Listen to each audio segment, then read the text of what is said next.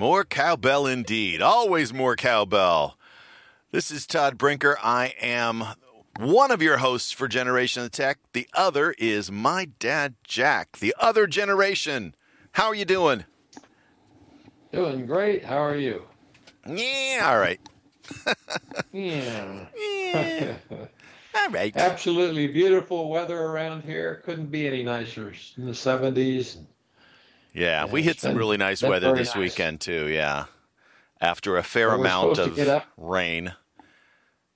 We're supposed to get up to 83, I think it is, by Thursday, and then there's some possibility of rain or something on Friday. So Of course, you wouldn't know that by checking Apple Weather because Apple Weather's down all the time. That's which right. which wasn't the first thing we were going to talk about, but it seemed like the perfect lead-in. Um, Apple Yeah. Weather has been down repeatedly. Uh, apparently, it, there was a 14-hour outage recently, and uh, uh, I find that it sort of is hit and miss. Yeah, basically a week ago today, Apple Weather was having all kinds of issues.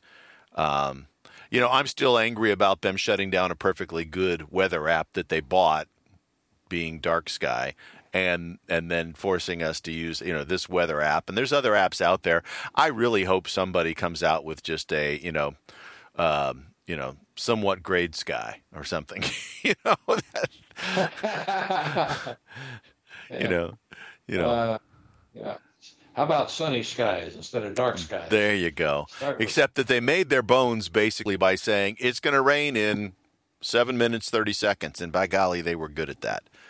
Um, Well, I- their their their major accuracy and just in terms of timing of showers mhm. was so good that Yeah, that was the real attraction. And when that disappeared, I have since uh, almost abandoned it. It's still on my desktop and gives me the temperatures and and whether Mhm. it's you know a little picture on the icon of whether it's drizzle or dark or yeah, but that's through Sunny. Apple Weather. That's not, or for some some other app, that's not uh, Dark Sky because it's gone.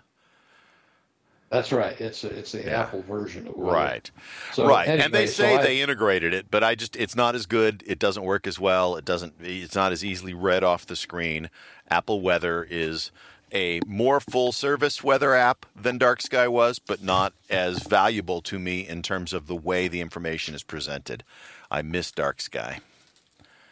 So I I actually I told you earlier that what I really value more than anything uh, in today's Apple weather is the visual app uh, map, uh, and then but that's why I left the app uh, because it's uh, it takes forever to paint the sky, you know, to where the clouds are and where Mhm. the weather is. That I said, oh, everybody else is faster, so I downloaded Radar or whatever it is, something like that. yeah. Pop! It pops up, and I've got stuff to look at. Yeah. Now, whether it's as accurate, I don't know, but I'm not going to wait all day to find out from Apple. Yeah, you know? yeah, they they've So- basically built a kludge out of something that worked really well and stream was streamlined, and Yeah, it's and extre- it, extre- if, if anybody could make it fast, they should be the one who know, knows how to do that. And Yeah. they just uh, didn't.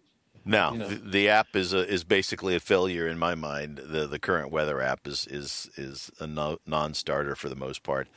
The um, yeah, I used to love Dark Sky because as a I, a swim coach, I coach outside, and very often at night when it's dark, you know, you can't see what's coming. You can't really see the clouds off in the distance, especially if it's overcast. You just don't know. Um, and so Dark Yeah. Sky was great because you know I'd have my phone in my pocket and it would buzz, and I'd look at my watch and it'd say rain starting in ten minutes, and it's like, oh, time to go gra- grab the parka or the umbrella or whatever, you know. And it was just it was so Right. So good at that particular thing, and that's really what I wanted it for was that particular thing, you know. As far as like what's the weather going to be on you know Thursday at noon, well, okay, fine. They're all hit and miss there. I don't, you know, I don't trust one weather app over another in that respect because I think they're all pretty much guessing. Uh, you know, and I know that Yeah. that meteorologists use all kinds of, you know, algorithms to try to calculate and figure out exactly, you know, with the given weather pattern that we have right now, what's going to happen. Um, but let's face it, they're not very good at it. You know, I mean, they're they're light years ahead of what they were before, but they still, you know, miss I think they can they they, Yeah. they do a reasonably good job of predicting sort of like what's the temperature going to be, you know, in the next three or four days. But beyond three or four days, it just gets real dicey. It breaks down pretty quickly. Yeah. You know, so Actually, those ten day forecasts are pretty weak out at day ten. weather weather changes as it goes by large bodies of water, and I live Yeah. fairly close to a lake, and therefore I've learned by looking at just maps of of uh, weather systems coming over, I can look at those maps and tell you as good or better than any meteorologist out there Right. when it's going to come and what direction it's going to take, because I've seen it too many times. You know. Yeah. Yeah, well, and you know, I mean, that's you know, I I don't live right next to the ocean, but it's a bigger bigger body of water, and it obviously affects things, you know, and, and I know that's all built into their algorithms, and they they calculate all that stuff out, and like I said, you know, I somewhere between you know forty eight and seventy two hours, they're relatively reliable, but beyond that, you know, it's anybody's guess.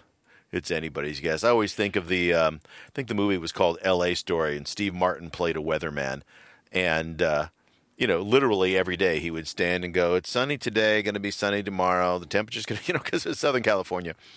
And he finally decides just to record that and put play play it play the recording one time because he had something he had to go to, and of course that's the time the one freak storm hit Southern California. Yeah. Well, you know, with as many people as have phones and are out in the weather, uh, it'd be nothing at all to actually have audience participation in the weather. In fact, I think that was uh, one of the strengths of Dark Sky. I believe that they had pop, you could pop up a screen if you wanted to say it's raining now. You know, here. Oh, yeah, All you you had could- to do is get that screen up, and you could push a button. Yeah, And they they they did why, that. Why They they, did so that. good. Yeah, that was part of it. The part of what it was, and this is something I've read since that that apparently meteorologists didn't like because they thought it was too simple. But you know what? Simple worked. What they would do is they would look at the radar maps and just say, okay, you know, we know what kind of clouds dump rain. There's you know ten of those. Cl- you know, there's there's a thick cluster of clouds that are that are prone to dumping rain you know, five miles away from you, heading towards you at, you know, five miles an hour. So, you know, in an hour, you're going to get did- rain. They did the math. Yeah. and said, hey, guess what? In an hour, you're getting rain, you know, in 50 minutes, in 40 minutes, you know, and they just counted down. And, you know, I mean, it wasn't, you know, rocket science. It was fairly simple math. Look at, look at what's coming at you and say, here's what you're going to see in the next 10 or 15 minutes. Um, which, Right. you know, it's, you know, it's, it's it, not that different from somebody leaning out their front door and going, looks like rain today. Um, especially when it's backed up by a little personal confirmation from the user. Yeah. Yeah. Well, and it's funny because you mentioned that, you know, but they, they could also do it as a background thing. I mean, they've got barometers in all of these phones, um, uh, you know, because that's how they measure altitude. Uh, so y- you know that they could uh, also say, "Hey, it's the the the uh, um, you know air pressure's dropping. We're probably going to get stormy soon." You know, in fact, when you think about it, it's probably uh, due to the primary uh, factor that most companies face, and that is is that they hire, let's say, meteorologists, and so the meteorologists give you the meteorologist's view of things instead of, uh, you know, we don't really care who does it. We we're more performance oriented. Yeah, right? I don't care about the algorithm. The I don't care if you're statistically using the best algorithm ever created. I just want to know that when it, you say it's going to rain in 10 minutes, I should grab a uh, an umbrella. You know, and if I don't trust that you're giving me that information, I won't look at your information anymore. I'll go somewhere else. And I'm sure Apple's like, "Eh, it's a free app. Use it, don't use it, we don't care." Which is not I the attitude. They do care. I do too, and I and I don't think it's and and that's not the attitude that they have. But sometimes you get the feeling that that's the attitude that's coming across right now at this particular moment in time. Yep. I suspect because there's been outages that they're seeing that as an embarrassment, and you're going to see some effort put into making that weather app um, much more stable and accurate in the in the you know a, Yep. as we speak. Probably they're working on that. I think that's something that that you know Apple executives don't like to have uh, you know anything in print or any any people of of renown saying, "Boy, that weather app sure is a piece of garbage." you know, it's Yeah, down again. We've worked so long to get Right. We, we've worked for years to uh, have a, a polished uh, uh, PR, and here one guy comes along with a stupid little weather app and screws it up, right? Yeah. Yeah. It's like, Maybe it's, not, it's not one guy, it's some department, right? Yeah, I'm sure, and and it's probably not even a somebody necessarily like, hey, you're the weather app guy. It's probably a programmer who does different things, and they said, hey, we need you to go focus on this for a while because it's not working right. You know, Yeah. um, you know, I'm sure they've got like, you know, lead programmers and groups that that uh, are, you know, sort of the put out the fire guys inside the company. It's like, oh, that's not working right. You guys go over there and fix that. Make that right. Work your magic. Yeah. And, and, and understanding the customer to know what matters most for certain specific apps, you know? Right. What do you want? What, what's the most important weather information, Yeah. you know? Yeah. So, I mean, you know, I, I don't know about you, but in my house, I have one of those little um, clock things that's got a sensor outside, so it tells me the temperature outside at my house. You know, so I can always Yeah. ask Shlomo, hey, what's the weather? You know, or what's the temperature outside? But that's sort of a generalized weather that's in my vicinity, wherever the most local one is that's reporting. You know, the the but but the little weather thing that the Yeah. temperature thing that sits outside my house tells me the temperature here. And you know, when I'm getting ready to go out, I Yeah. usually glance at that. I glance at that. I might But- peek. I might peek out the window to see if it looks like rain. Um, you Yeah, know, But but see, even those matter whether you have it in the sun or it's in the shade or Oh, whether sure. it's windy out where you are. All Mhm. all affect that reading. oh, absolutely. so, uh, single, single single readings aren't always the best No. either. No, but I mean, if you're smart about where you place it, you can find out what the weather is like at your place. Like, you know, I go out and walk in the morning, and so, uh, you know, I check that to say, well, is a sweatshirt enough, you know, warmth in the morning, or do I need to bring a jacket, Yeah. something a little heavier? Do I need to bring a jacket that uh, can handle some rain if it's a little sprinkly outside? You know, and so, uh, Absolutely. you know, I don't usually walk with an umbrella, but I've got a poncho if it's raining really bad and I still want to walk. If it's raining really bad, I may say, forget it. I'm not going to go outside and walk today. You know, I've got I've got a treadmill. I can go in there and use that. Like that'll happen. Um, but but I've got one. Um, but the um, you know it's that's what I, I mean, and that's what I use weather for. And and you know, while I I like like we all like to think of ourselves as typical, everybody does things a little differently, and none of us are typical, right? Everybody's unique to their situation. So that's the problem in building Well, something yeah. like a weather app, right? Because what I think is important and works for me may not be what works for you. Well, yeah. Let me tell you how complicated mine is because my sensitivity is that I don't damage the electric scooter that's on the back of my car. Mm-hmm. Okay. Unfortunately, they didn't build it to be weather tight. It's sort of resistant, as you will, and that's up to you. But but the day that I go to get on my scooter and suddenly it's short circuited because the I drove through a, A a puddle. shower, you know, in the last uh, fif- 15 Mhm. minutes, uh, and now it doesn't work. Now where am I? You know, that's those are my legs. Yeah, well, you're you just sitting my legs off. you're sitting somewhere in the rain, probably. Yeah. yeah. So Yeah. I, I haven't had that happen yet, but I've been pretty cautious. You know, I put a plastic bag over that Yeah. part of the uh, uh, the tiller, as they call it. Uh, Seems really odd to me that that device is not really designed for like dealing with like you know, I mean, granted it's not a four wheel drive vehicle here, but it should be able to handle a little bit of like you know water and rain. That just seems oh, really if if it if it was properly done, about the only thing that I really need that has a hole in it is the keyhole to turn it on. It does need the protection of a key, Right. but they could have put that. They could have put that with a little cover or something. Sure. Uh, when the key's in it, when the key's in it, it's protected because it's got a little hood that comes down, and the water would run, wouldn't run down the hole. Uh huh. You know, uh, but I'm not leaving the key in while I'm going down the road because it might bounce out, and then where am I? You know. so, anyway, If it bounces out, I think the key would be the last of your concerns. well, if the scooter, you mean, bounces out. Right, exactly. Oh, you're saying if the key itself bounced out. Gotcha. Yeah, I'm Right. thinking if the I thought you were saying if the scooter bounces out, then where would I be? And I'm like, no, seems to me the No, key would be the I last issue I'd be worrying about if the scooter was like bouncing around on the freeway as you were driving away.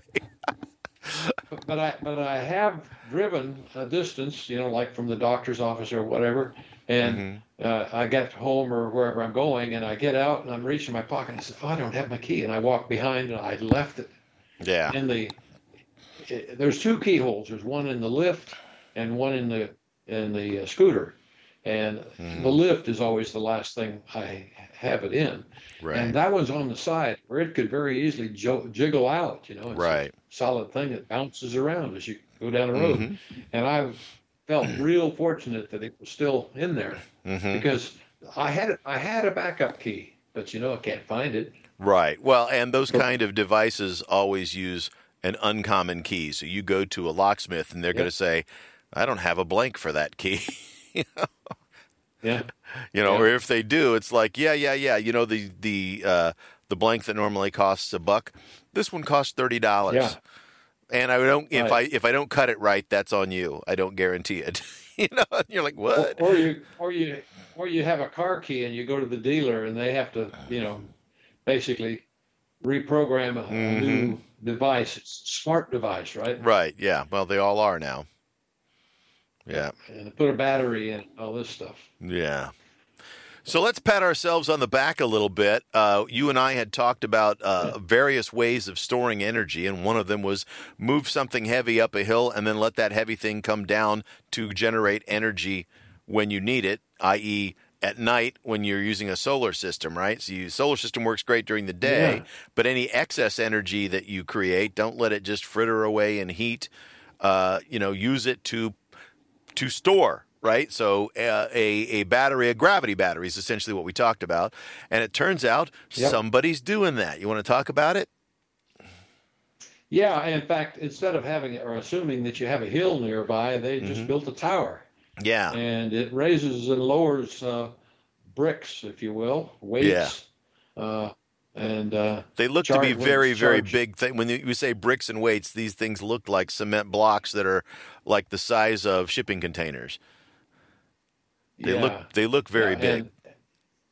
And, and, they have what do you call that big thing on the top? That uh, That's a big ho- crane. uh, crane, yeah, yeah, big that crane. has the uh, the hoists. Uh, of course, they're going to have to maintain Mm-hmm. this thing so that after a while the, the cables don't get rusty and break and Yeah, whatever. But yeah. There's friction and know, stuff it- involved, and yeah. But anyway, the concept seems right, and uh, uh, it, it can store quite a bit of energy because it's it's fairly tall. It didn't give any dimensions here, but mhm, they'll figure that out when they're building the trial versions of these things. mhm. But it's not that expensive to build because it's just simple building yeah, it looks material stuff Yeah, c- cement blocks that kind of look like, um, I mean, not shape wise, but stacked together like imagine like Legos would, right? So you just build this giant Lego Yeah. tower, and uh, when you've got extra energy, and then when you need that energy back, you take those uh, Legos and lower them back down, and as they go down, they spin a generator to create electricity. Yeah. So, so uh, yeah. you know, I Cool think this stuff. one actually has uh, uh, multiple, uh, at least two hoists and lifts, you know, with pulleys on either yeah, side of this. yeah, thing. it looks like they've Uh, got. so that go ahead. so. Yeah. Any, anyway, so that they can make it a smooth transition if the one hits the bottom and then they get the other one started to to keep the keep Yeah. the energy flowing. Yeah, If- constant flow there. Yeah, Right. as the So stuff's it's going it's a little bit more complicated in the in the sense of that they want to have it uh, continue to operate for maybe a long period of time, well until you get your power back from either Right. sun or wind, whatever. So uh, the, these kind of things uh, will cost an additional price, but it's an essential thing if you wanted to do comparisons between that and uh, fossil fuels, because the big disadvantage of the so-called uh, uh, non-fossil, that's not Yeah, the word green energy. Green, green energy is that it's not constant. Uh, Yeah. it- Well, it depends it on the green energy sun- you're talking about. Like hydroelectric and, and geothermal would be constant, but wind Right. and solar are not. And so you need to find some way of continuing to have energy after the sun goes down or when the wind stops blowing. And Right. you know, eh, presumably, anytime you're doing this stuff, you know, you can say, well, you know, 80% of the energy is used and 20% is is not, or whatever the ratio actually works out to be. And what's not being used, you can then use to store somehow. The question has been, you know, how do you do that? Uh, A giant array of lithium ion batteries doesn't make sense cost wise and, you know, in practicality but uh, we've talked about like uh, I think it was in Finland or, or Norway they were doing like a sand battery that stored heat that then they could use, um, which I still find fascinating because they have one working and it looked like it was about 25 feet Well, high. Um, Yeah. but but I, I, I don't think I, I, don't want to be one who poo-poos any other alternatives because uh, you you have to tailor the, the type of battery you use to the particular area where you're you have the Oh, absolutely. I wasn't poo-pooing anything. I just said that, it's so- fascinating. And to me, it's I, I would have never occurred to me Yeah. to use like heated sand to store that energy. And Yeah. you know, they've got it working. I mean, that's not, it's not even a hypothetical. They physically have one working, doing exactly that.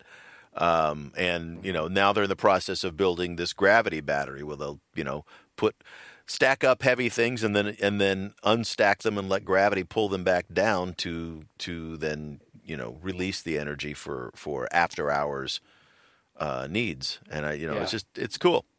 It's very cool. You know I mean and, think and you can and you can and you can take several of these concepts and build them and tailor them to a specific location depending on how much and Right. for how long you need to store. Right. Well, and they're not mutually exclusive. You can have, you know, the two or three different types of things, and each of them maybe fills slightly different niches, you know, that work Yeah. well. You know, it just depends on what's the most um, uh, usable, what what fits the bill at any given point in time.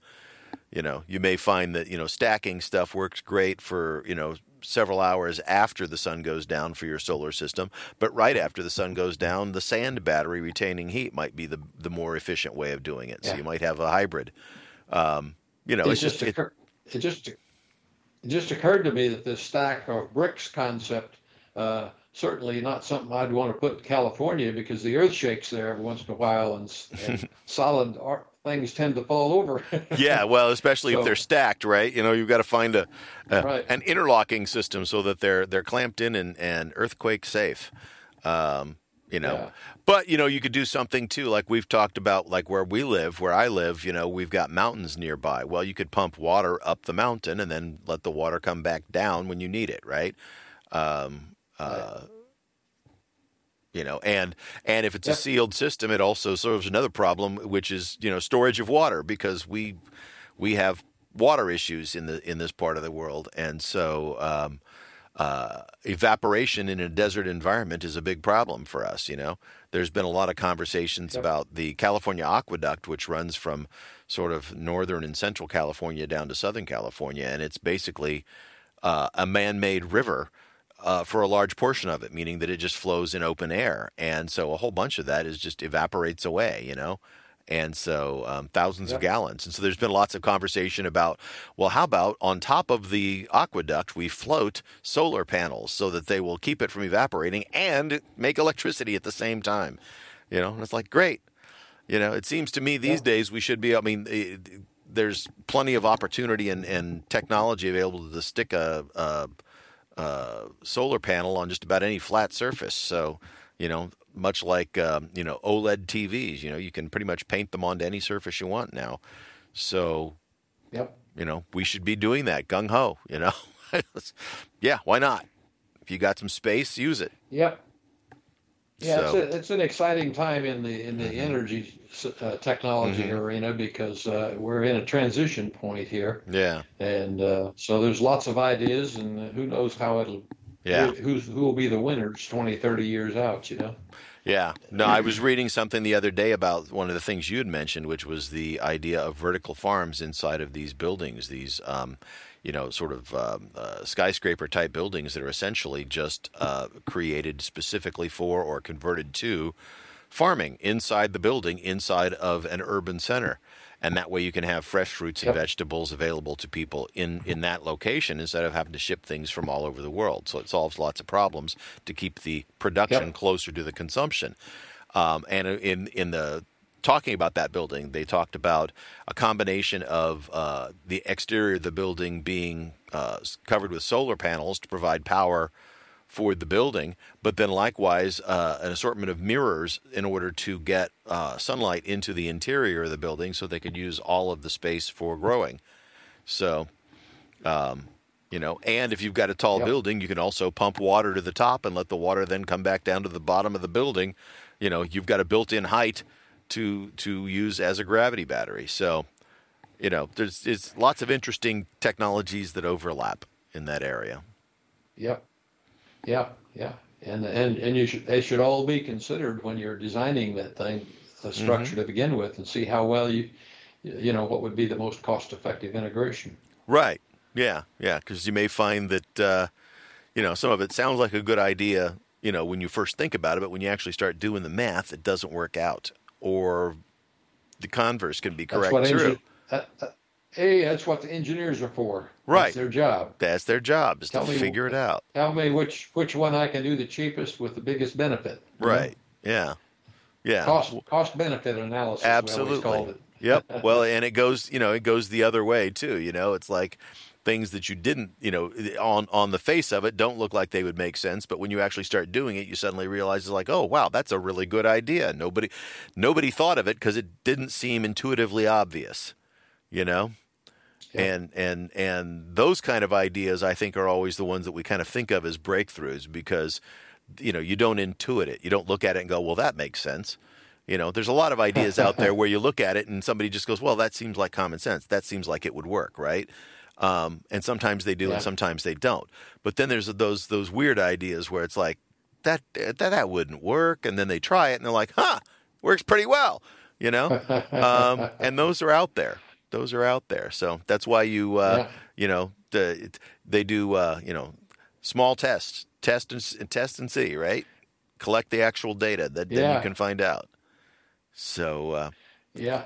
So you found a video about uh, uh, another one where they're talking about the 16-inch uh, iPad, and uh, now they're calling it the iPad Ultra as a uh, as a you know. So that means that I doesn't mean there's a marketing name from Apple that's maybe been leaked, but maybe you know it could be just somebody else deciding they're going to call it Ultra. You know, it's funny because Apple sort of has these like you know, in the phone world, you know, there's the um, the Max, the regular phone, and then the Max phone, right? And then the in the uh, Mac world, there's the the uh, the Mini, and then the Studio means upgraded from the Mini, and then Pro means the high end on in the Mac world, right?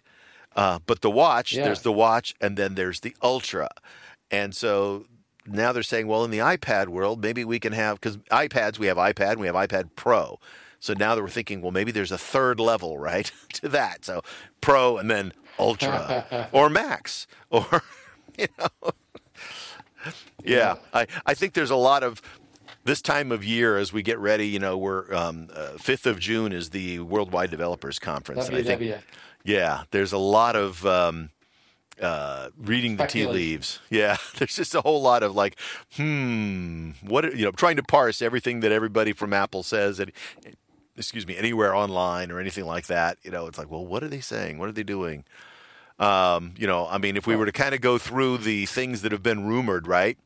Um, is the uh, the virtual reality goggles, a um, 15 inch iPad Air, so a more affordable 15 inch computer, so you don't have to go all the way up to the pro levels, a 16 inch iPad, we'll call it Ultra, um, uh, possibly OLED displays in the iPads.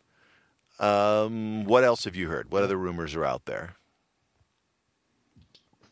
Uh, well, of course, dates and prices and all of that. Yeah. You know, as to whether Yeah. they, Oh, how the- soon they think it'll come. But The iPhone 15 won't have buttons. That's been a rumor, right? That it's going to have just a solid Yeah. thing there that then does like a touch sensor with a uh, electromechanical thump instead of an actual button that clicks on it, so that it'll be.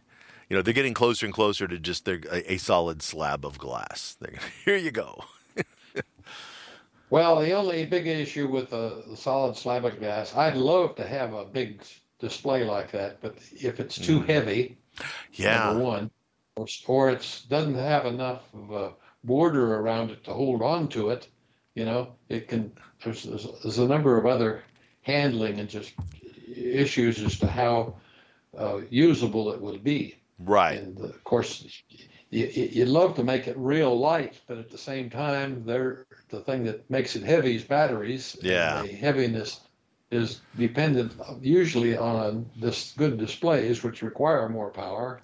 Yeah, it's it's So like there's con- a confluence Oh. of, of of conflicting issues, right, or or technologies that that it's like what are the trade-offs? Because that's everything's trade-offs as far as you know when they're designing it, when the engineers are looking at it, going like, well, we can give it two more hours of battery life, but it's going to be three more ounces heavy, uh, you know, a little more top heavy, you know. Does, how's that feel in your hand? You know, um, you know, because you've talked and- about and that. I mean, where- you've got a tw- would tw- you've got a 12.9 inch, Where- and you've complained about it being heavy to hold. You know. Yeah, and, and and where you use it, you know, uh, I would feel comfortable getting on an airplane with, you know, where you got a kind of tight space with a normal uh, 10 inch iPad or whatever it is. hmm Uh, but even my Pro gets you big enough that that might be uncomfortable. But clearly, a 16 inch is a big piece Yeah. of metal. And if you were on an airplane with uh, crowded conditions, using that device might not, might, you know. Yeah, you couldn't put not that on. You couldn't put that on the little table Place. in front of you and and still have it functioning on on an airplane. Yeah. You know, uh, I have the Yeah. um, the iPad Air, which is the same size as as uh, you know roughly the same size box case as the smaller of the iPad Pros, and that's sort of for me the limit of a travel size iPad.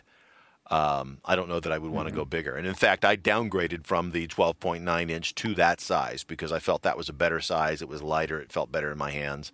And I thought it was a better travel size. Um, You know, and uh, and it's that you know I've already got a 13 inch device. That's my my Mac uh, MacBook, you know, my laptop. And so it's like, well, I don't need another 13 inch screen. I, if if I want the 13 inch screen, I can use that one and so I use the iPad. I'll tell you the thing that I want more than anything else, more than anything else, and it's not even a de- it's not a device. What I want is I want Apple to uh, in the bottom left hand corner of my iPad and the bottom left hand corner of my Mac. Like right now, if I, I'm looking at my Mac, the bottom left hand corner, you see the little blue and gray face smiling that they've got there, the little uh, uh, Mac OS icon, you know? And next to it, Yeah. and next to it is uh, the little Launchpad. It's the little squares. And if you look at Launchpad on the Mac, it looks just like an iPad. You see the icons all across your screen, right? Except that it's Yeah. not it's not an iPad. Okay? When I'm on my iPad, I want those same two icons. I want to be able to click on the Finder icon and launch Mac OS and run Mac OS on my iPad, assuming that I've got it. But you know, and that should uh, only be appeared only appear when I have a keyboard and a pointing device attached to my my iPad. But when I've got that, I physically have everything I need to run Mac OS. Right? I've got a processor that can do it. Yeah. It's the same processor in laptops. I've got um, a uh, uh, keyboard and a mouse. So why shouldn't I be able to run Mac OS when it's there? I should be able to click on it and run it. And then uh, when I click on the icon grid, it should just take me right back to my iPad and, and iPad OS. And I should be able to bounce back and forth Yeah. between them um, and and use them, you know, because there are certain apps and certain functions that work better under Mac OS. There are certain apps and certain functions that work better under iPad OS. Um, and I've got a device that's perfectly capable of running both.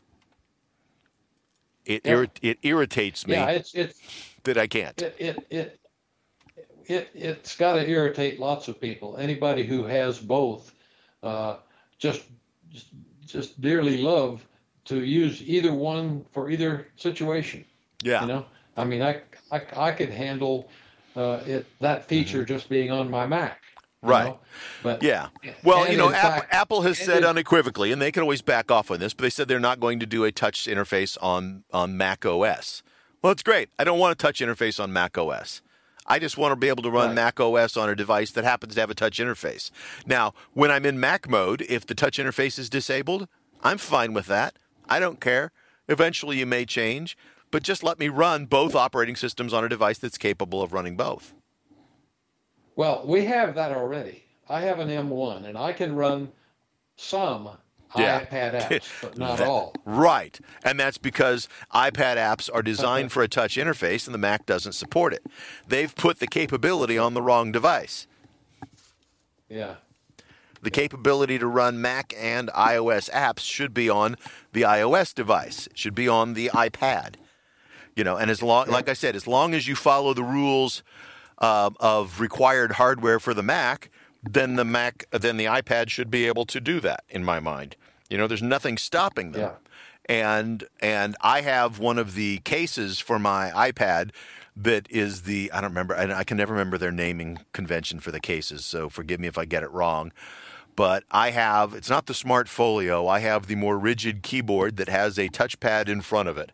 So my my iPad clips into that magnetically, and I've got a keyboard and a pointing device yeah. you know and so it's it's functionally a macbook that can't run mac os it's a macbook that runs ios only Yep. you know and i use it that way i use it that way for a fair amount of stuff but every once in a while i hit mm-hmm. something and i go dang it it's a pain to do this on the ios version of these apps or in ios and so i set it aside and i go and i get my laptop and then i finish what i'm doing you know, or go do what it is that I want to Yeah. do over there. And it's an irritation that I have to get up and go get that device, especially because I use my laptop basically in clamshell mode plugged into a big screen in my office, which means very often I have to get up and go walk to my shack out back to go get the laptop. The iPad I keep in the house with me, you know, and it's like, Yeah. really? This is dumb. It's dumb, Apple. It's dumb. Fix it. You want to do something right with the next. way, You, you want to do That's something right with the- the next version of, of Mac OS and iOS. Uh, make them. Uh, you know, I'm not saying one needs to replace the other because they both have strengths. I'm just saying that when you've got a device capable of running both, let the, the device do its thing. Yep. Yeah. That's my rant. That's what I want for this year from Apple.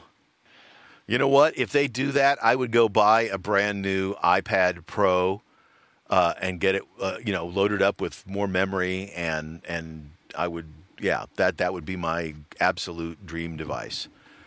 You know, and in fact, Yep. the reason that I got the iPad Air when I got when I went uh, when I switched from the 12.9 inch iPad Pro instead of getting another iPad Pro, I got the iPad Air because I didn't see spending that amount of money on something that didn't do the things that I felt like it would do. I'd be even angrier if I had spent the money on a Pro and they still hadn't made that capability, you know, hadn't made made it uh, available for me to run Mac OS.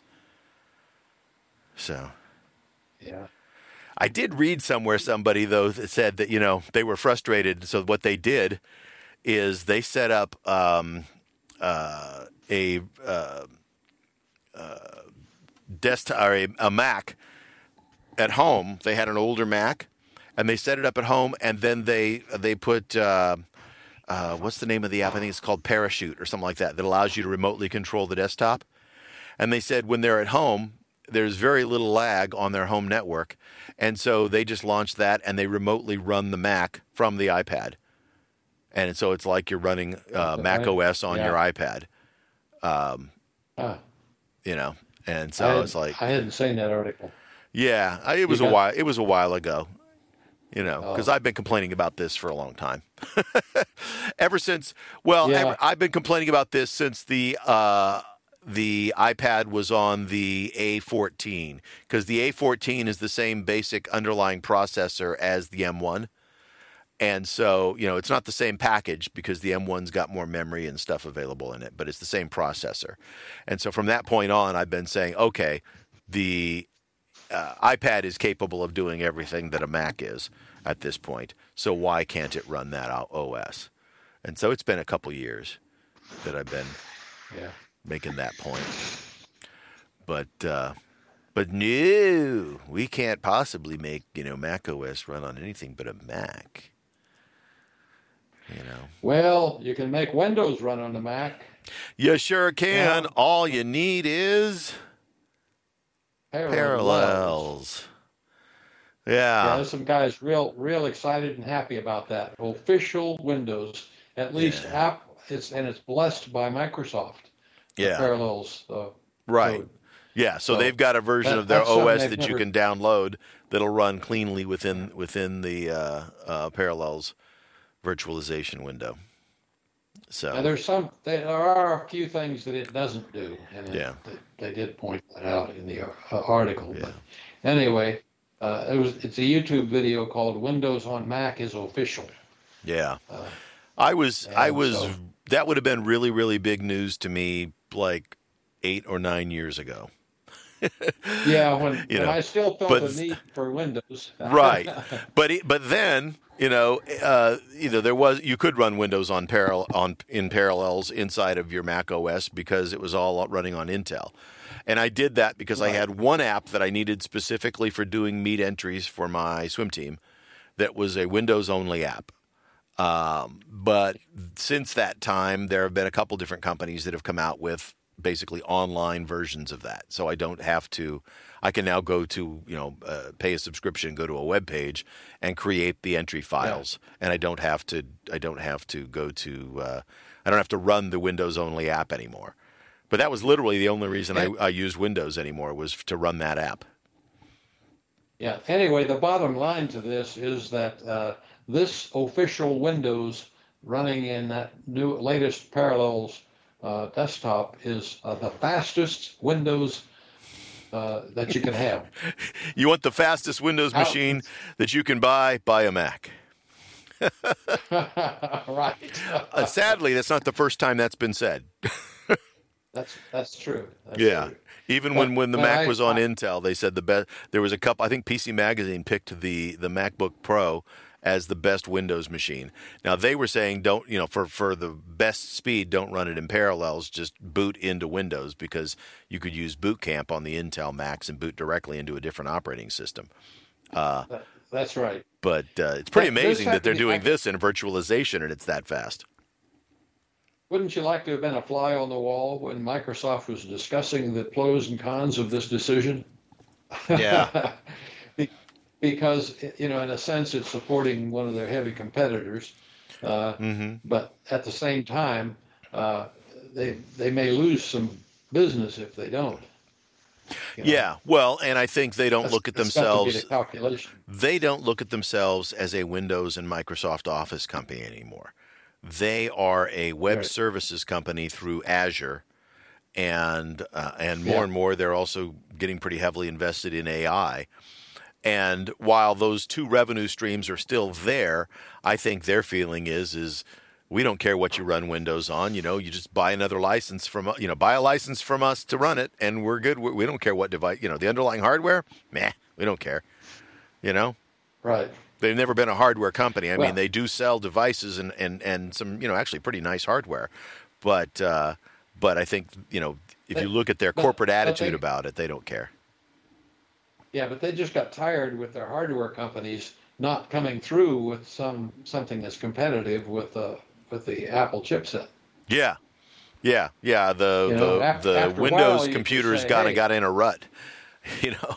Yeah, and so that's when they came out with their tablet, you know, Windows uh, tablet, and um, uh, they've got the. Um, uh, I'm blanking on the name of it, but they make a pretty nice laptop, uh, you know, thin laptop, very much like the MacBook Air as well. You know, Yeah. so I don't know. You know, if I were to get into the Windows world again, that would probably be my my g- thought. Is I would go to a, a Microsoft branded product, much like when I decided to see what the Android world was like again a couple years back. I decided to buy a Google phone, you know, and I bought their Pixel phone because Yeah. you know it's like I I'd, I didn't want to go through the cruft of what some other companies add into the operating systems, and so uh, you know, and back when when Microsoft had the Windows stores, you could buy the the computers you bought in the Windows stores were famously not full of you know trialware, and so you didn't have to immediately go in and start deleting garbage off the hard drive, so that you could have room to set up the computer the way you wanted, because they had you know Yeah. trial versions of all kinds of stuff. Um, but you know the companies paid to have their stuff put on those hard drives so that you could get the PC cheaper. So, you know, I Yep. mean, I, I understand the marketplace, but uh, it's a pleasure not to have to deal with that. So, uh, so Well, have you anyway, gone online and played having- with? Oh, go ahead. I was just going to say, having played with Parallels in the past, I really have a lot of respect for that company. They they know what they're doing, I agree. and uh, apparently they've just surpassed the others by. Uh, and I forgot what the name of their competitor was. There was a another. Yeah, there's one major competitor that does virtual stuff, and it's done by the same people who do um, uh, Autodesk, AutoCAD folks. Um, but I, I can't But remember anyway, their product. Parallels is, is at the top of the heap now. So Yeah, yeah, the stuff they're doing in virtualization is pretty amazing. They really do get sort of, you know, they minimize that layer between the native and the and the virtualized stuff, so that uh, they get a lot of um, performance out of it. So, and apparently, you can get a lot of performance out of uh, uh, running Mac OS in your browser. In fact, you can run it faster than some of the original computers did. yeah, yeah, that's that's right. So uh, anyway, that this is old old stuff. If you're really into going back and and uh, living in, nostalgia, you know, I, I used to do that, but I kind of lost my interest anymore. I'm lucky if I can remember how to operate the current version. Yeah. such is old age, right? Yeah. So, Yeah, you know, it's fun to go back and look. I've seen this, uh, some people talking about it, but I um, uh, have not uh, not looked at it myself. You know, it's uh, I literally have a, a classic Mac sitting on the desk behind me that I can fire up and, and run Mac OS. You know, I think seven was the last one, Yeah. or seven point something that I had, seven point nine, I think. Uh, was the last version I had. So if I want to play with classic Mac OS, I can do that. Um, and somewhere I also have a color Mac laptop that uh, was of that era that ran classic Mac. You know, it was pre Power PC. yeah. So Well, maybe early what you Power gain PC. today. What you gain today is software running in a, uh much faster environment, so it's, it, it still it, it now lacks the the slowness that it used to have yeah, in the original. You know, yeah, yeah. You don't get the true experience of waiting. right? Uh, yeah. so anyway, No, I- it's I've it's funny for me you know, just to look I- at it because it looks, you know, the the visual appearance is like, oh yeah, that's that's what that's what it used to look like on the Mac. And I know you you weren't really involved in the Mac back in the classic Mac days. Uh, because I worked for wasn't. newspapers, a lot of the creative people had Macs, and so I was supporting Macs in the classic Mac days and had a lot of hands-on time and, and work with them. Um, but boy, it's been years. Yeah. Yeah. Well, I I, I was uh, in the the early PC days, even prior to Windows. You know. Uh, Right. th- There's not much not much nostalgia for that. Yeah. Well, that said, know. there are um, there are a, a fair number of folks that's you know like have uh, DOS computer clubs and stuff for those that are you know yeah. feeling nostalgic. I You mean, know, it's it- not my thing, but uh, Y- You know what whatever floats your boat. You know, it's just all for enjoyment for hobbyists or whatever. And and I've been there and done that, so I I'm not going to be negative on anybody who enjoys that. It's a it's an interesting thing, especially for young people. You know. yeah, they just like like to see how it used to be and what the different systems were.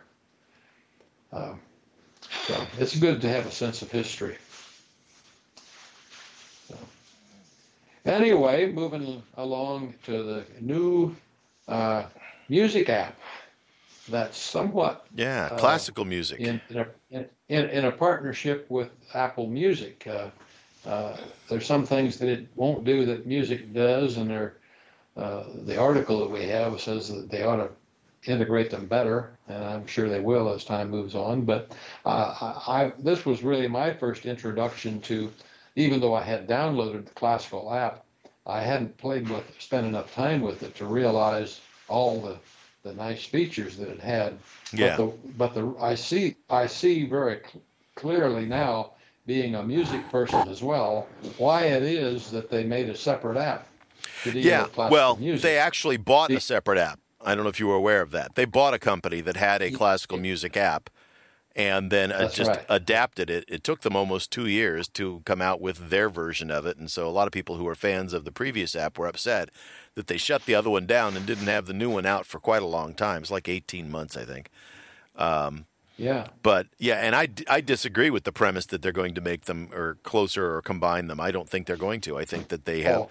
the classical app is No. a separate app for a reason. Absolutely. Yeah. Yeah.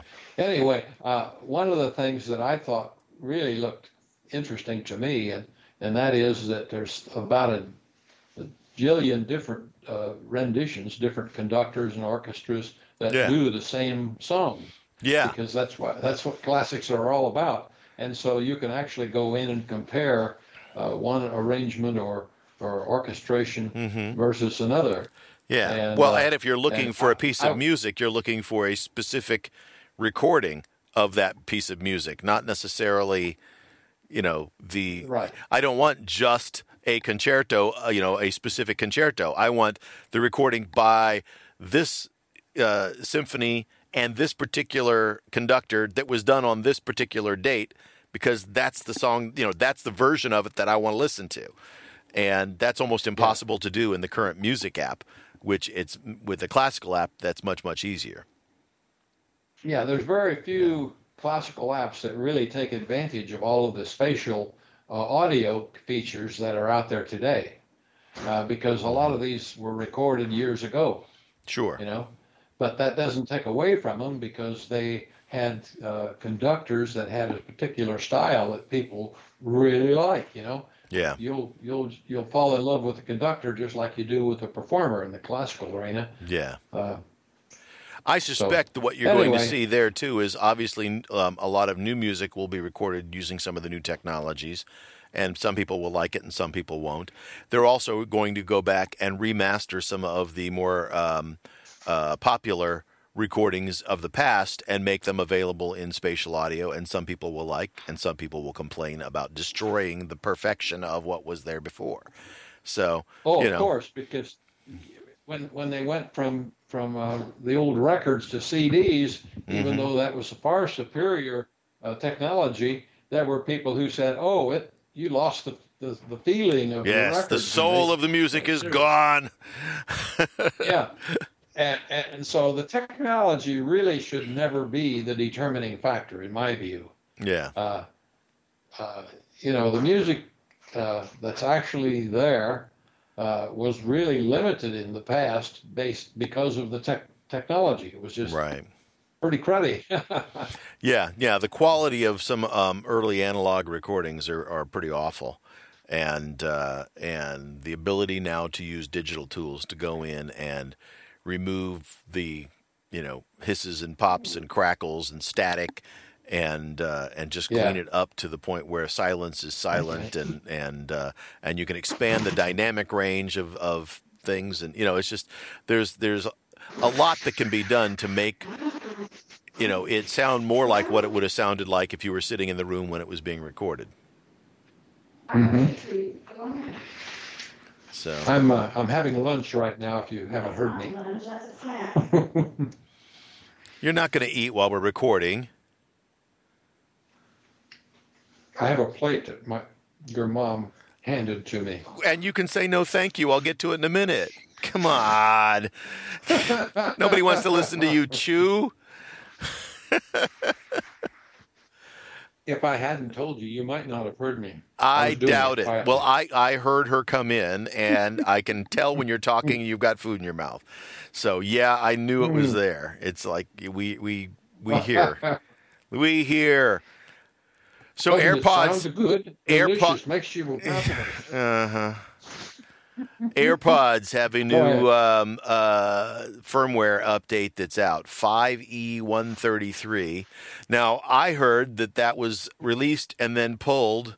I don't know if it's been re-released again. Um, neither of my AirPods uh, in the house have been updated. I just checked, and so I don't know if that's still being pushed out or not. And I was trying to find something that was a follow-on to see if if it had been restarted because I'd heard that they they started the release and then they pulled it for something, which they do every once in a Well, it while. was it was supposed to just be a bug fix anyway. Uh, they did say something about one of the qualities. Uh, Yeah. hmm.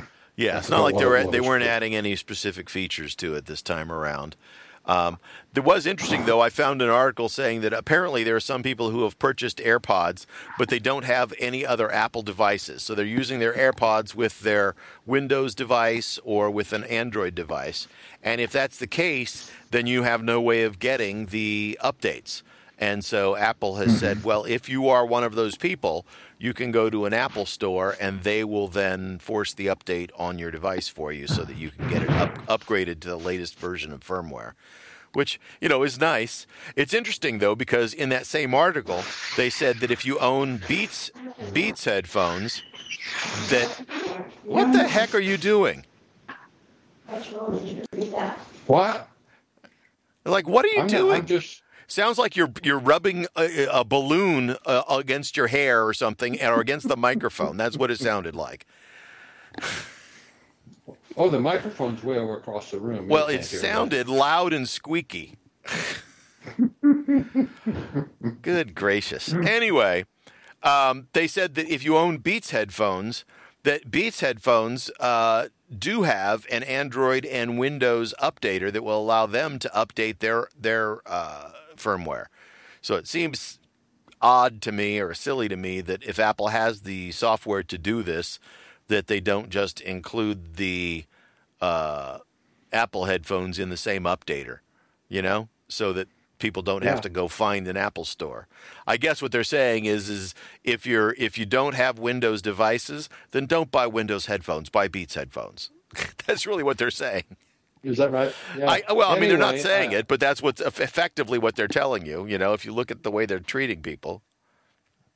Yeah, you you had sent me a thing. We we had some uh, uh, in uh, problems in a mall where my local Apple store Right, they shut your store down. now. Yeah. But but your article also said Apple will open another store in the Charlotte area early next year. So that was good news to me. That was Yeah. at the bottom of the article. Right. Yeah. That So- means early 2024. Yeah. So we don't know the So, uh, location of that store that's going to be the north end of Charlotte. They have a store in the south end, but the north end store has been shut down. So, Right. uh, but that has not been Anyway, resolved. I hope that has nothing to do I- with I- I- headphones being updated, though. No, but it, it does if you uh, if, if you have an Apple device and you, you Ah, to go I mean, find a- the store. Yeah. Windows device. Yeah. go find the store. Well, So that really why I br- threw presents a problem for a lot of people because there's a lot of people who live places where there's not an Apple store within 100 miles. So if you've bought headphones, Apple headphones, and you don't have any other Apple devices and you want to update to the latest firmware, um, you're basically out of luck, I guess. Maybe Apple, will, you can send them in and Apple will update them and send them back. I don't, I don't know. I guess you could call Apple Mm-hmm. support and find out. Uh, by the way, have you ever Yeah. used the Apple Support app? They have an app that No, I you can there was download. Yeah, it's a separate app. You can download it, and you can chat live with an Apple support person. And if you need, if needed be, you can give them permission to then like look at your device, and they can like see what's on your screen and see what you're doing, and you can demonstrate for them the problem that you're having. Um, and they can help you troubleshoot. I have done it several times now, and each time it sometimes takes a little while to work my way through to find the person who can actually help me. Um, I've gotten transferred. You know, if if the person who can't help you, then they bump it up to like the next level of support. And I've gone up three. I've gone up five levels of support one time. Um, but I have never done that and not gotten the problem solved. In one case, that's- it took a little uh, while, but having been, having been in computer support, you realize that there's Yeah. sometimes you just can't really work by talking to somebody over Right. a phone. Right. And this so one, you're not even talking; you're chatting. You know, it's it's type. You're you're Yeah. typing, but Mhm. but you know the, The ability. only downside with the only downside with those things is you want to really have the customer in charge because you've got to really know and trust that the number you called is a good number and somebody you're not giving somebody else, you know, with malevolent.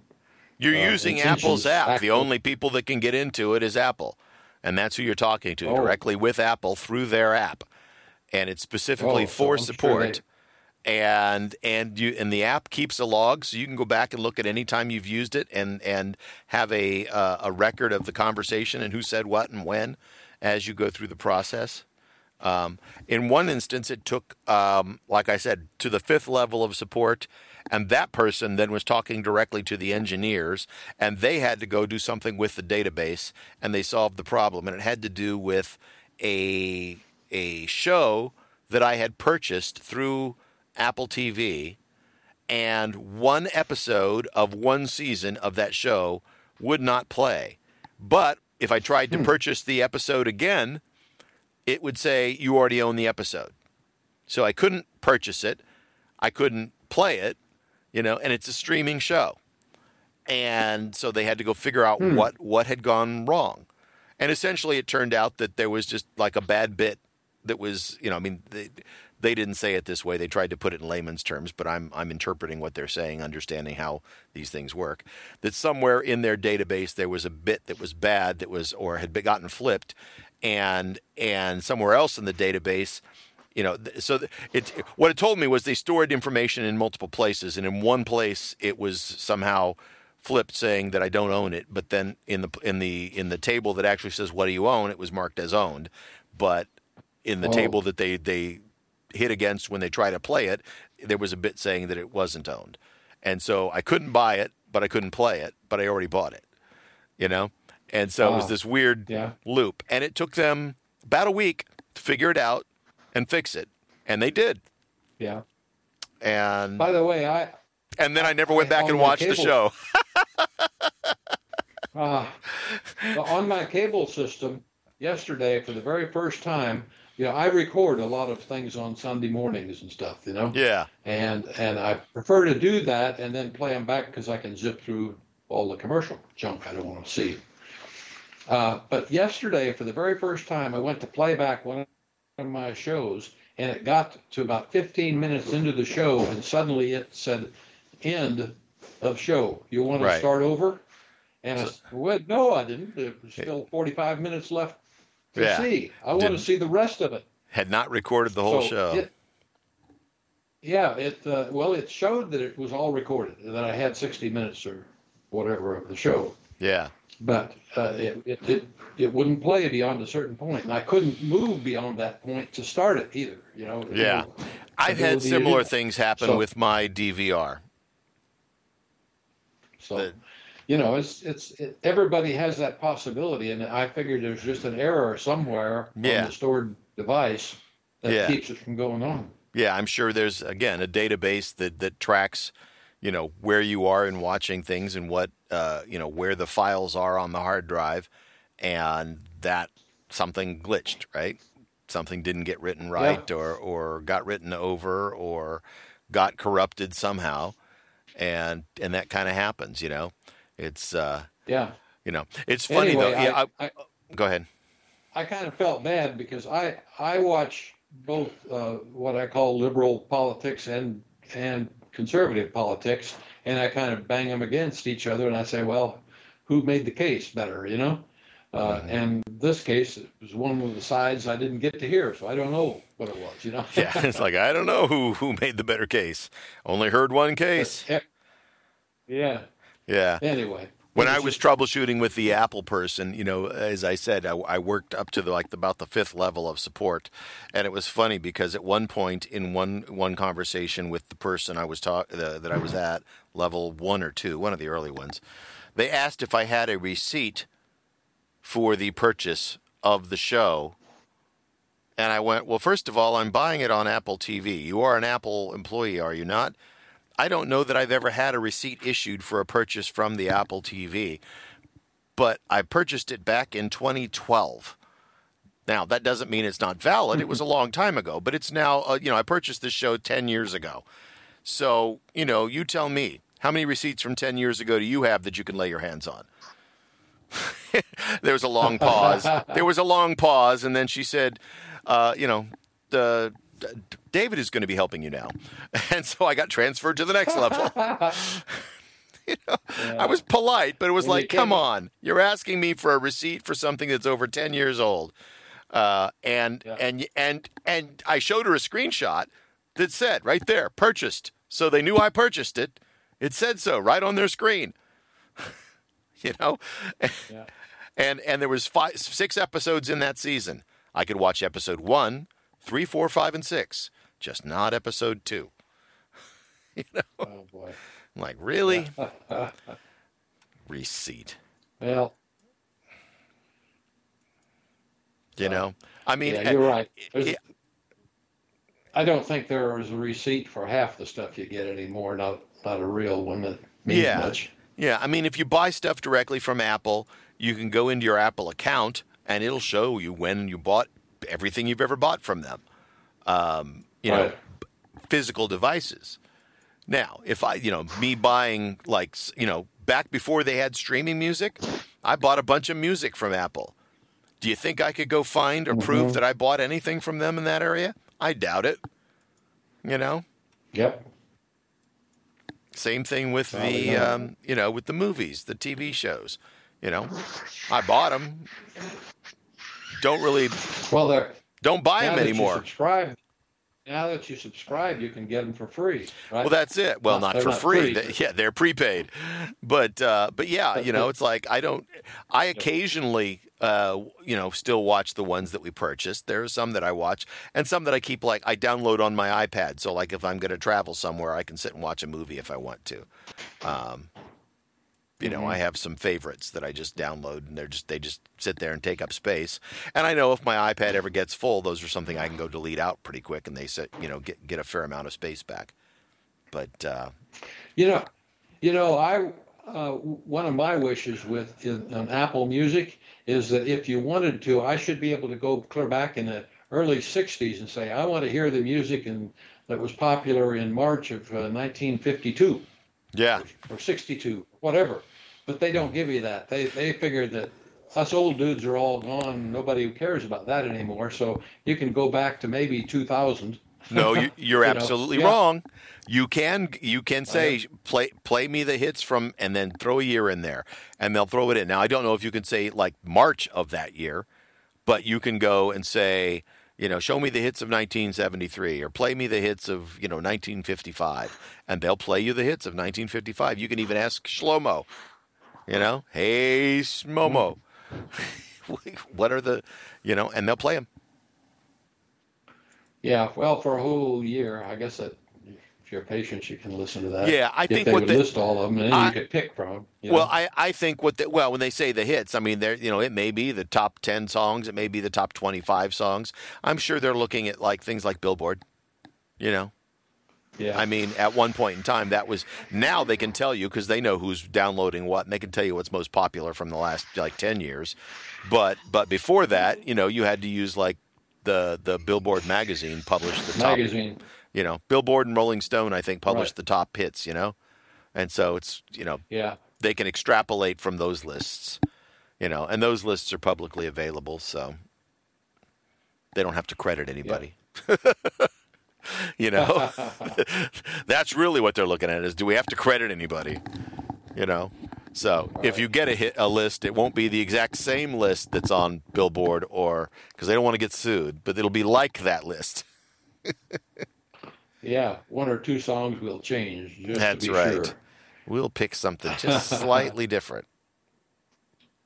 Yeah, so, that's how uh, they play the game, right? I, you, you you posted something that says a guy named Ed Herrmann has been dead nearly 10 years. Now he's narrating your audiobook. Now, is that an AI? It uh, is. uh, version version of him. Yeah, yeah. So They what they've done voice, is huh? they've trained an AI on his voice, and he has a very distinct voice. And if you'd heard him, or I mean, you may not recognize him, but he was in a lot of different things. He was a character actor, so he was never like the leading man, the you know. But uh, uh, the capability has gotten so good that um, that you know they can now not only do a voice, but they can train that voice to sound like somebody specific.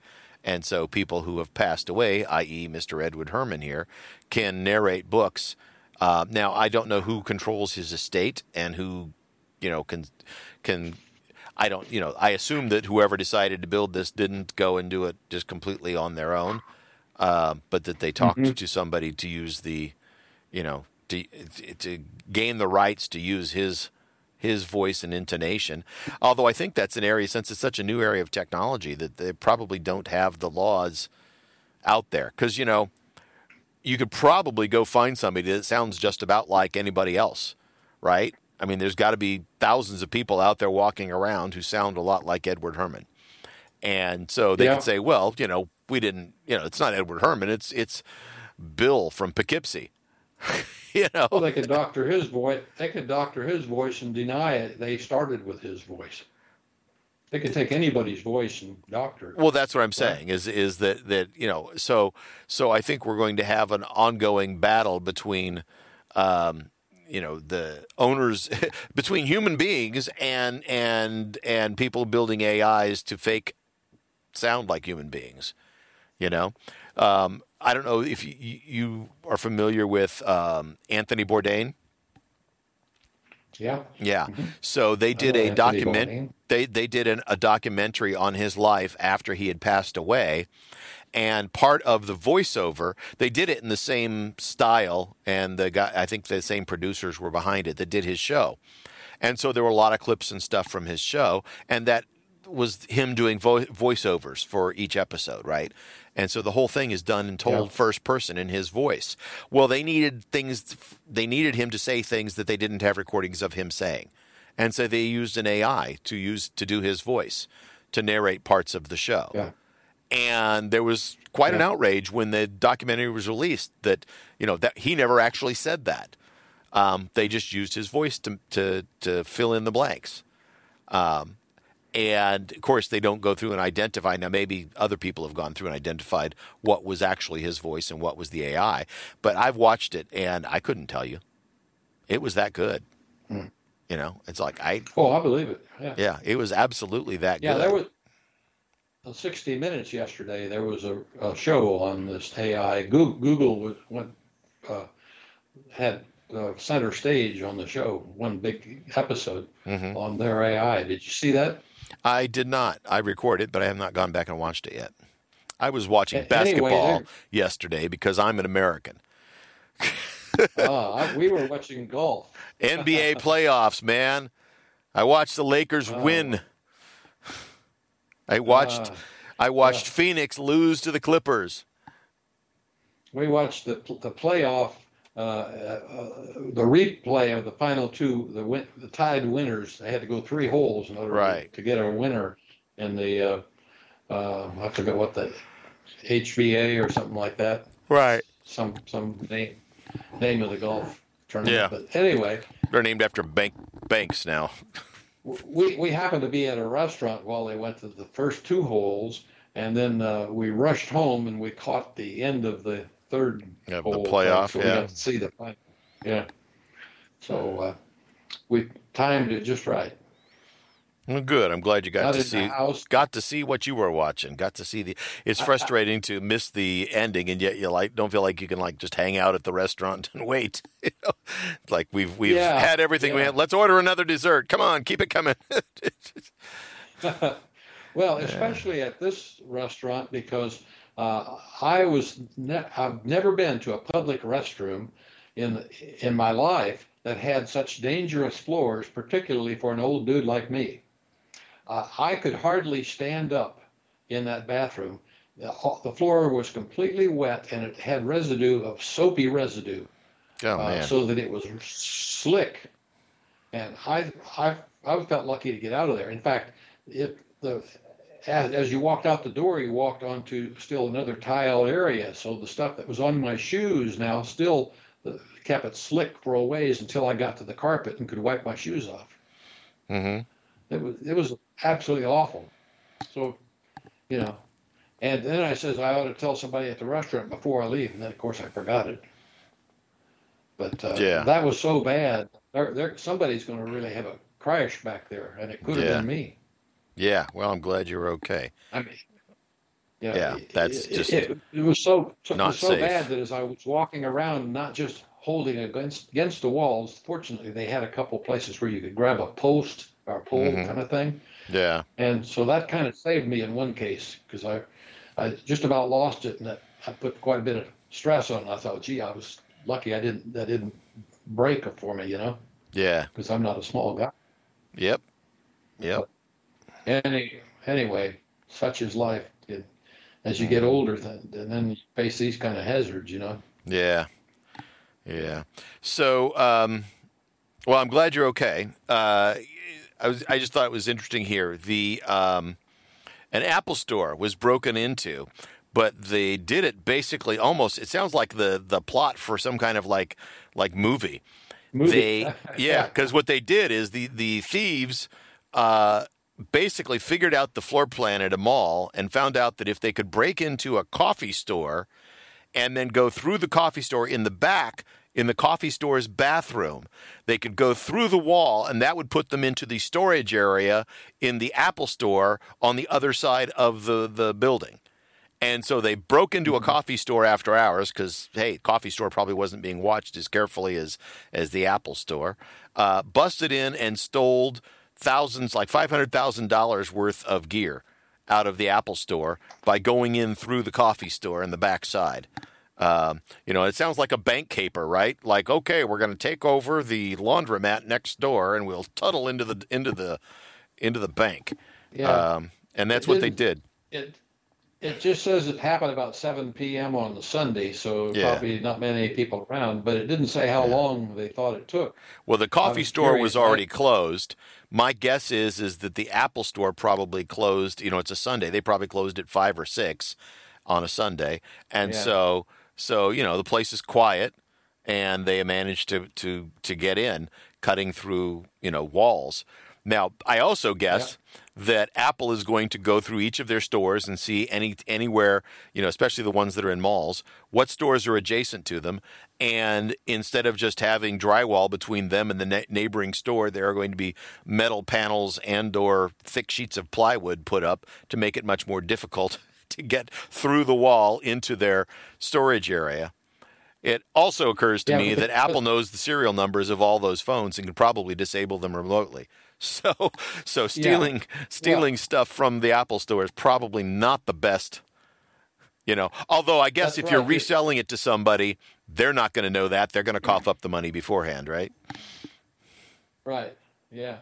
So uh, authorities are going to track it. There's no question about that. Yeah. These numbers are are already out there. Sure. Uh, and uh, it Sure. won't be long, and they'll find somebody, but it may not have been the original criminal. Well, that's It'll it. The problem while. is it's probably not going to be the original criminal. What's going to happen is those guys will sell it to somebody who's going to then ship them over to, you know, Africa or or you know somewhere in Europe or something like that, and people are going to buy, you know, hey, I got a deal for you on this iPhone, still in the package, right? And so then Yeah. some unsuspecting guy is going to go to activate his iPhone, and I would honestly at that point, But you Apple's know, worldwide too, so I don't think Apple could could. I mean, Oh, Apple where could in the world absolute- you go? they could absolutely, you know, shut those devices off remotely and stuff. But I wonder if Apple might just go, okay, look, it's the device is stolen, but are we better off just letting the person activate it and then trying to sell them services than we are, tr- you know, because they're not the one who who stole the phone, you know. The odds of, Yeah. of one of the guys who stole the phone actually actually keeping one of them and activating them is small you know, and if they think that's the case, they'll hunt the guy down and put him, excuse me, put him away, but um, or her away. Yeah. But the, you know, but the the poor guy who buys a phone, you know, in, you know, Nigeria, isn't Right. thinking, "Wow, is this a, you know stolen out of a store somewhere?" And why would Apple want to punish that guy? You know. Yep. So, yeah, I, I would be surprised if Apple went after the people who actually activate the phones, but they would probably do everything they could to trace back the, you know, chain of events as to how the phone got there and who did it, and do everything they can. Yep. I would be surprised if they didn't. they'll learn a lot about the crime. I'll guarantee that. Yeah. Yeah. I just thought it was funny that, you know, like burglars cut a, hole, a hole through a bathroom wall to get into the Apple store. That seemed pretty, uh, uh, Yeah. you know, Well, uh, James th- Bondy. It's probably connected to somebody who had access to the floor plans. That that would be your first suspect, right? yes, or somebody who worked in the mall, right? Somebody who had had a job in the Yeah. mall and kind of knew how things were laid out. Yep. Yeah. Anyway, security is a never-ending job.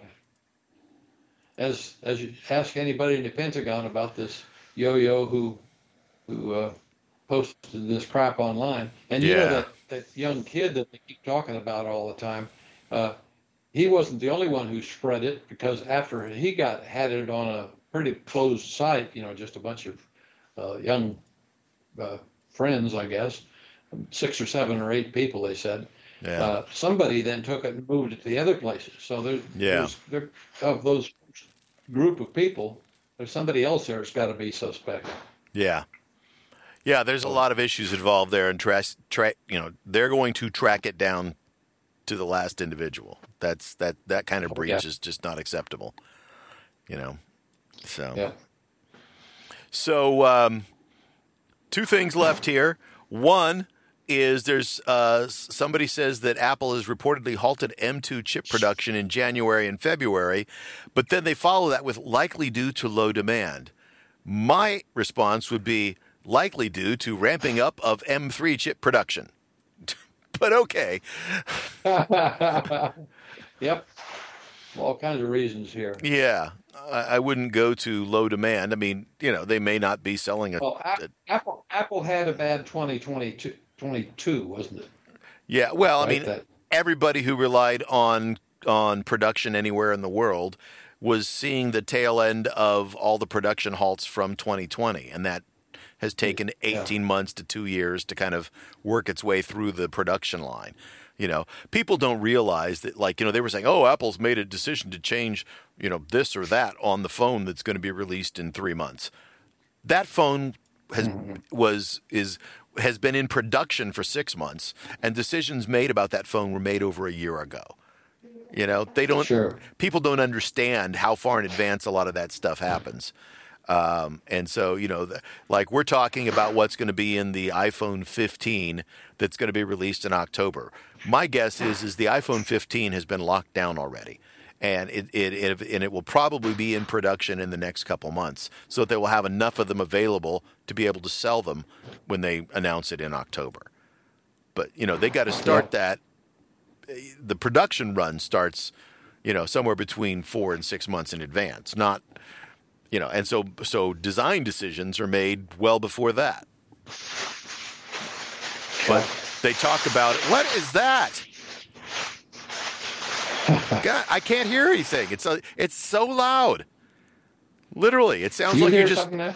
It sounds like you took your microphone and stuck it in a blender i still hear No, it I don't have anything going on here. i'm hearing this sound it's like holy Let me close moly the what the heck I is that racket door. So uh, it's happened several times during I- the show, and it sounds like, Oh, like I, I- said, like crumpling of See, I paper or whatever. On, so I don't, I, I don't hear anything that you're hearing because I have headphones on. I have headphones on if it's too. It's being picked up by your mic. You should be able to hear it. Do you not hear yourself in your mic? Yeah, but I, of course, I'm not good hearing either. Uh, I have I hearing don't know. It's like, it's like, however- what the heck is that loud, loud, I- obnoxious I- noise? I do have my hearing aids on inside of the yeah. headphones, so, so Yeah. I think I hear pretty well.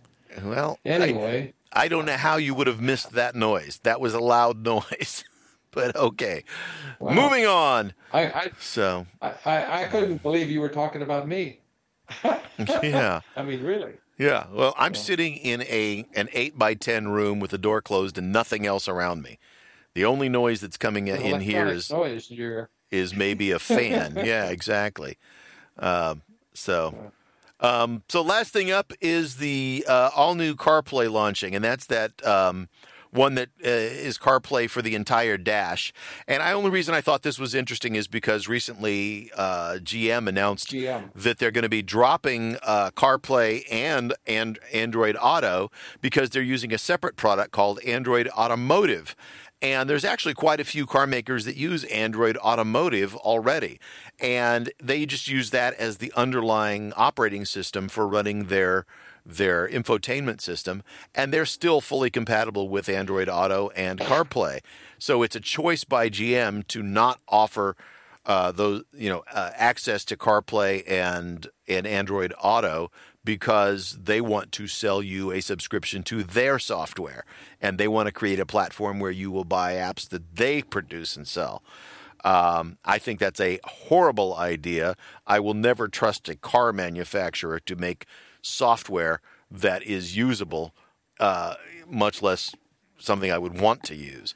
Um, you know, they may It's- prove me wrong. It's going ex- it's going exactly the opposite way I thought things would go because most of these other guys will never be interested in doing that, and they will depend on Apple and Google right. to do their stuff in the electronics arena in a greater and greater extent. Yeah, and so You know? those those manufacturers uh, have committed to using CarPlay as the underlying system for their uh, human interface, and those manufacturers are Acura, Audi, Ford, Honda, Infiniti, Jaguar.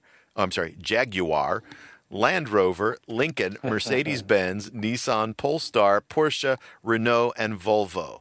And I tell you what, I would buy any one of them before I would even consider a GM car that doesn't have CarPlay in it. Um, you know, Yeah, a big part of a car purchase is your entertainment system. And Yeah. if they think that people are going to have any confidence in them as being a leader in that arena, unless you've experienced it Yeah. already and you think it's better better than Apple's yeah. stuff. Well, uh, you know, it's all, why- all why not just not just entertainment, also your GPS and routing. You know, and Yeah. I, I don't. I mean, these are the people who used to sell you GPS maps on CDs and want to spe- charge you six hundred dollars every year for a new CD. You CD, yeah. Yeah, I was like, right. nope, nope. I don't want anything to do with you guys and your your uh, you know inter- electronics interface design. You know, I, I don't trust you. I'll, I'm much happier Yeah. with, with Apple or Android, frankly, than than uh, you know a Well, car manufacturer's well, you, you version. You, you don't buy a computer, an iPad, a phone, and a watch from Apple and say you don't have confidence in Apple. You Right. don't do that. Yeah. And I'm telling you, there are a heck of a lot of people Mhm. who've done all four of those. Yeah. At least three of them. Yeah. Well, and Uh, what was it? Apple. I mean, of course, these numbers. Apple's the one that reported them, but I, and I don't remember their source. But uh, at their last last year's Worldwide Developer Conf- Conference, they they mentioned that seventy five percent of new car buyers are the number one feature they're asking for is CarPlay. Mm-hmm. Yeah, and I believe that. Anybody who's used it goes, Yeah. "That's that's the way interfaces should work in the car." You know, I went and bought an aftermarket radio to put in my 1999 pickup truck so that I could have CarPlay in it. So Yep. yeah, it just it befuddles me that that GM is doing something that seems so completely silly. Um, but Es- there's es- literally especially at this. Well, we're at a point where the car industry itself is in transition. yeah And there's no, you you know, it's hard to say you're confident that any of the big automakers in America will survive even yeah because somebody could come and do that job uh, like the, uh, uh, dang it. Uh, I'm sorry, I, don't know where you were. I don't know where you were Yeah. going, so I don't know what. the to- electric car, the electric car maker. the oh, obvious one. Tesla. Tesla, yeah. Now they're on, they're not on here, and they very well could put their own stuff in because they, They they've have. sold cars on other features. Yeah. Well, Tesla and Rivian, which Rivian is is the engineers behind Rivian are a lot of former Tesla guys. So Tesla and Rivian have their Yeah. own interface and they do not support CarPlay or Android Auto. And I've heard it put forth that the reason GM has talked about this is because they're looking at the high-end electric cars you know Tr- Rivian and, and Tesla and saying, hey, they're not using CarPlay and they're doing their own thing, and that we should do that too. Um, that seems like stupid reasoning to me. Uh, you know, just because somebody else is doing it. And quite frankly, I know there are people who who you know moan and complain about that with with Tesla and Rivian. It's like, come on, support the interface that we want to use. Don't force us into yours you know? And and of course their response is always some sort of mealy mouth version of well we think we're b- providing better support for our and, and more dynamic support for our customers because we can then make changes when we need to make changes. And you know all you have to do is Well- provide a window for them to put CarPlay or Android Auto in and and then you can control everything else you know and I I think that's why there's been this rumor out there about a, a, Tesla phone for a long time, and there's justification for that, mostly because of the satellite system. yeah Okay.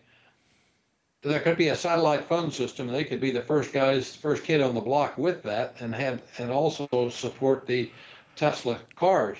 right So there, there's a lot of potential there. Yep.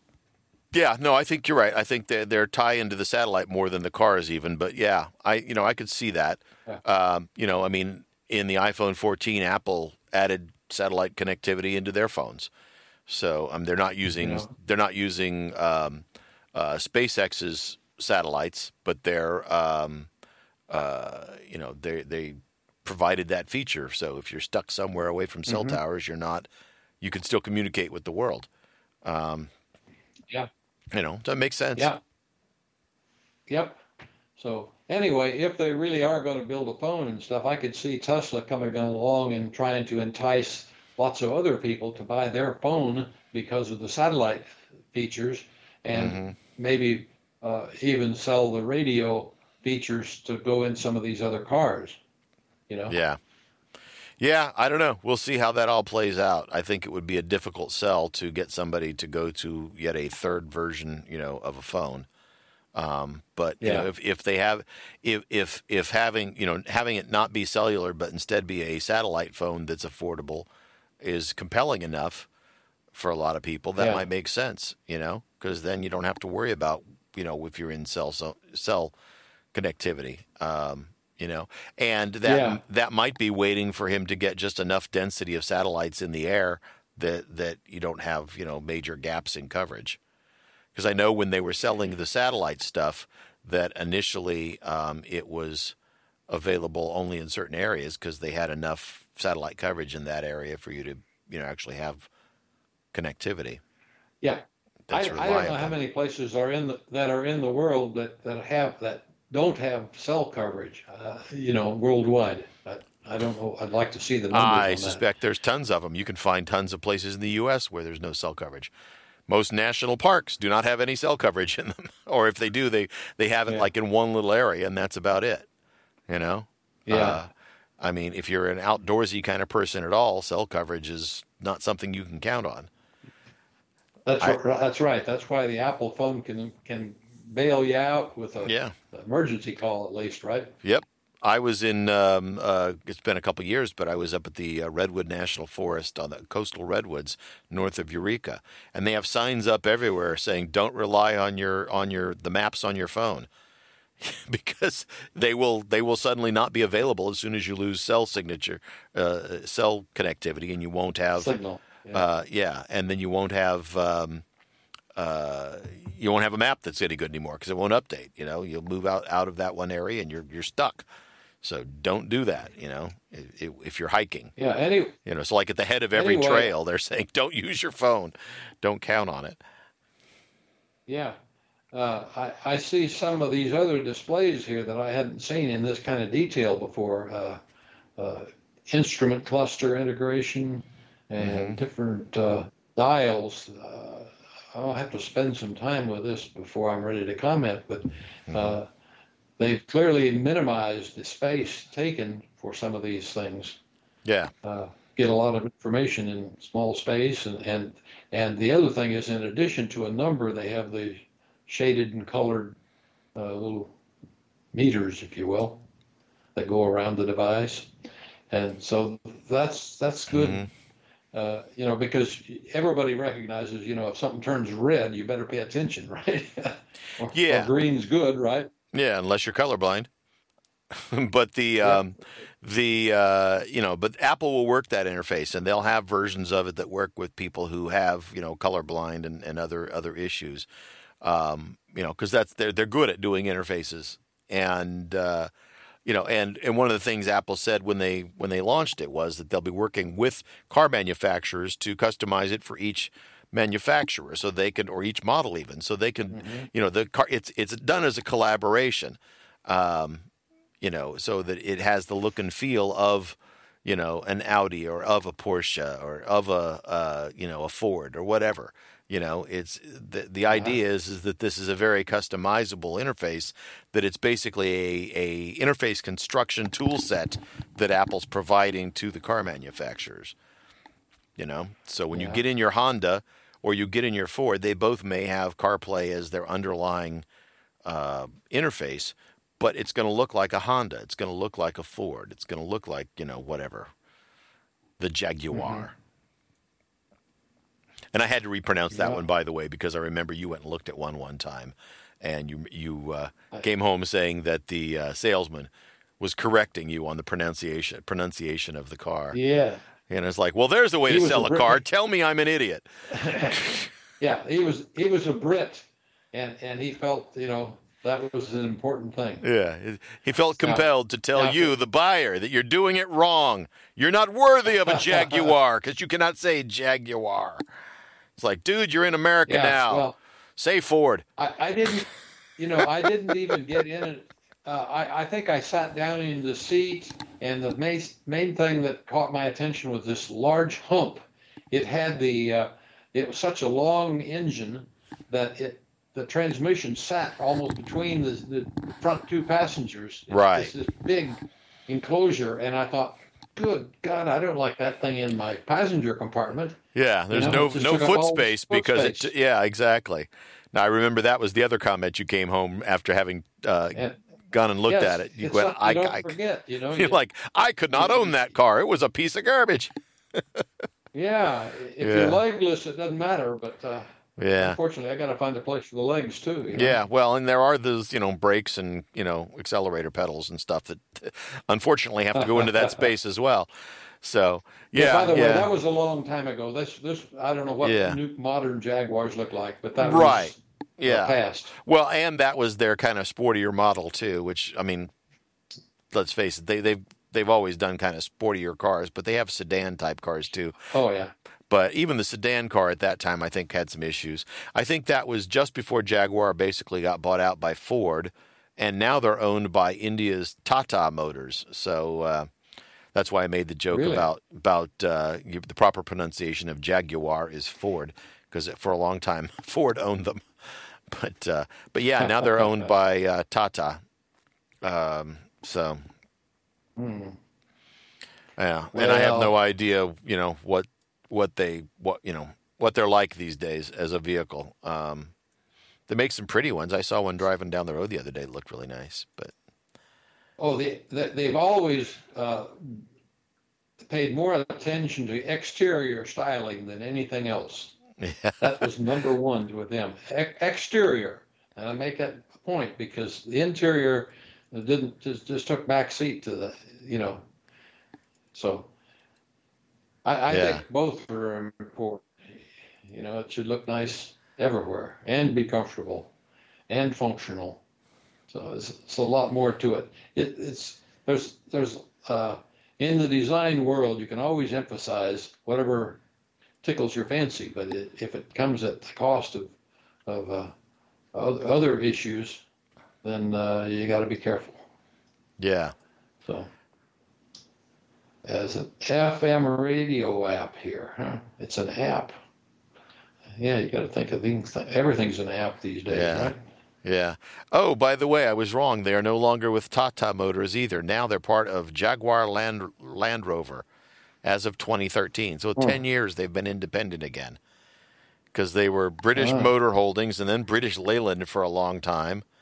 Then they were Jaguar independent, and then uh, and then in 1990 Ford bought them and had them until 2008, and then 2008 2012. So only four years were they part of Tata Motors, which is a uh, So what that says to me is group. no, no, nobody has figured out the uh, uh, mixture that makes it makes for profit because that's what why things get sold. We can't make this thing s- sellable. Yeah, well, they always, you know, they had that reputation for many years of, like you said, beautiful cars that are always in the garage. Um, yeah. you know, they mechanically and and you know, I, I think there was I watched I watched a uh, a British show on cars one time, and they were bemoaning the fact that you know this beautiful car and you get in and knobs are falling off and you know it's like you know they uh, they were handmade and so like the the uh, from one car to the next the uh, the uh, width from uh, across the, the vehicle was would vary by as much as an inch, and you know it was like there was just lots of issues. And obviously, modern cars don't have those kind of problems, and so um, Yeah. yeah, I, I again don't know. I, it's not something I follow, other than I've seen some of their vehicles driving around, and they're they were attractive looking vehicles, at least in the current iteration. Um, but they don't sell in large numbers. They've never been a high volume seller, so who knows in terms of how they uh, hold up and what their I think they, reliability is at this when point. s- when they, when I was young, they were also big racing things. They, Yeah. they were on the racetracks and winning, and Mhm. uh, so that's where they made their reputation. And then then they uh, uh, tried to get away from that finally, and I Mhm. don't think they're racing at all anymore. I don't know. Do you hear any Jags on the tracks? I don't follow enough racing that I would know. Um, I'm not a motorsports kind of guy for the most part. Uh, give me give me a good basketball well- game or or uh, you know watching somebody fish. That's fun. Sorry, I couldn't I couldn't even say that without laughing. Um, it, it's beyond me. I get it. You know, it's it, it's I totally get it that it's a sport and that people are doing it. But watching professional fishing is like watching paint dry. it's like okay, you know, what do you do when you're the announcer? All right, Bob, he's cast it out and now he's standing there, and he's Now look at how waiting. he's working that rod. He's that waiting. He's pulling it. This is the right way to do it, folks. Yeah. Watch this guy. Yeah, and, and I'm and I'm obviously making fun of it, but it's just it's you know there's a commercial running right now where they have um, uh, uh, there's a really tall he's like seven foot four Boban uh, like Bogdanovich I think is his last name uh, who plays in the NBA. And he says, you know, what if I change my career and I want to be an announcer? And they cut to him as an announcer, and he's he's saying, you know, he's watching them play, and he's going, okay, he's bouncing and he's bouncing, and he's bouncing the ball, and he's bouncing, and he bounces again, and then he bounces it, you know, because that's what they're doing. They're drib- they're dribbling the ball, you know. And it was it's it's funny. I love that he's able to make fun of himself and of his sport, and you know, and have fun with it. I thought that was hilarious. Yeah. So he's bouncing. He's bouncing. He's bouncing. He bounce again. so, yeah. Anyway, Anyhow, are we, I think we're kind of yeah, yeah, I agree. We're, we've kind of reached the end of, of the stuff to talk about. When we're talking about bouncing, um, I think we're Yeah. there. Uh, I think we've we've talked it all through. So now I'm going to do the proper thing and end the show and then go eat. Its order is important here. Oh yeah. Well, I still have some on my plate. I'm waiting. Uh, I'm just giving you a hard time. So, anyway, thanks for joining us. We'll be back again in a week. Uh, I'm just trying to think here. I've got a lot of swim meets going on, and league finals are wrapping up, but they're all later in the week each week, so I should be fine on Monday. So, as far as I know, we'll be regular routine next week. So, till then, Sounds good. Have a great week. Bye bye. We'll see you next time on Generation Tech.